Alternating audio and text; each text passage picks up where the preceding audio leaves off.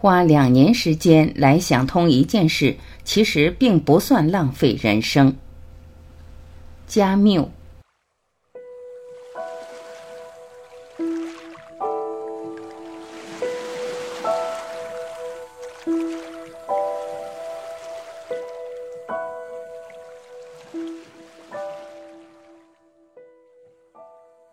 那些奄奄一息、被自己的重量压垮的人，无论再有责任感，他都无法帮助别人。那些可以掌控自己并掌握生命的人，才是真正慷慨大方，才能付出而不觉辛苦。孤单不是悲剧，无法孤单才是。有时候，为了不要再和人的世界有任何关联，我愿意放弃一切。但这样的世界，我也有一份。而最大的勇气是能够同时接受这点及其悲剧。时间会过这么快，是因为我们没办法在里面做什么记号，类似月亮在天顶还是在地平线之类的。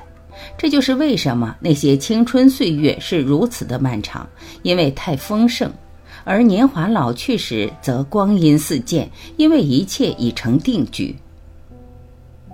如果有灵魂。不要误以为我们得到的是成品，灵魂需要一辈子的时间来成型，而活着无非就是为了此一漫长而痛苦的分娩过程。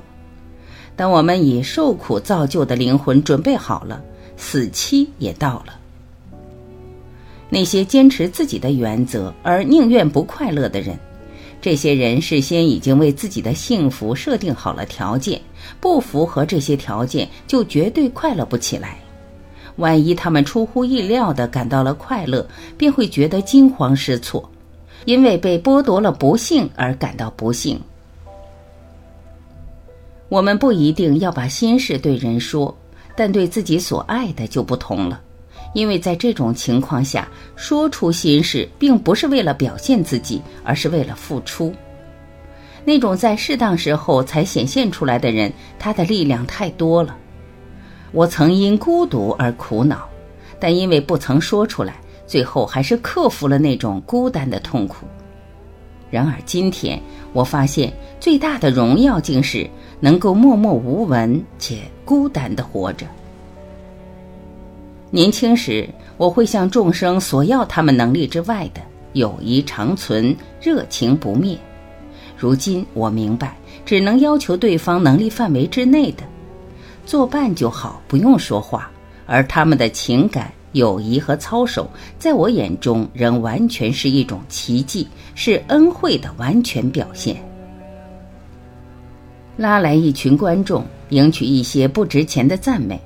找到一个懦弱和演戏的借口，所以首先要闭上嘴巴，不要观众了，学着自我评断，专注保养身体之余，不忘追求人生的意义，放下一切身段，致力于一种双重的解放，对于金钱以及对于自己的虚荣和怯懦。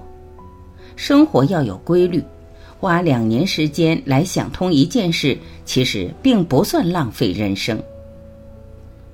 真理不是一种美德，而是一种热情，所以它永远不会宽大为怀。爱不公平，但公平是不够的。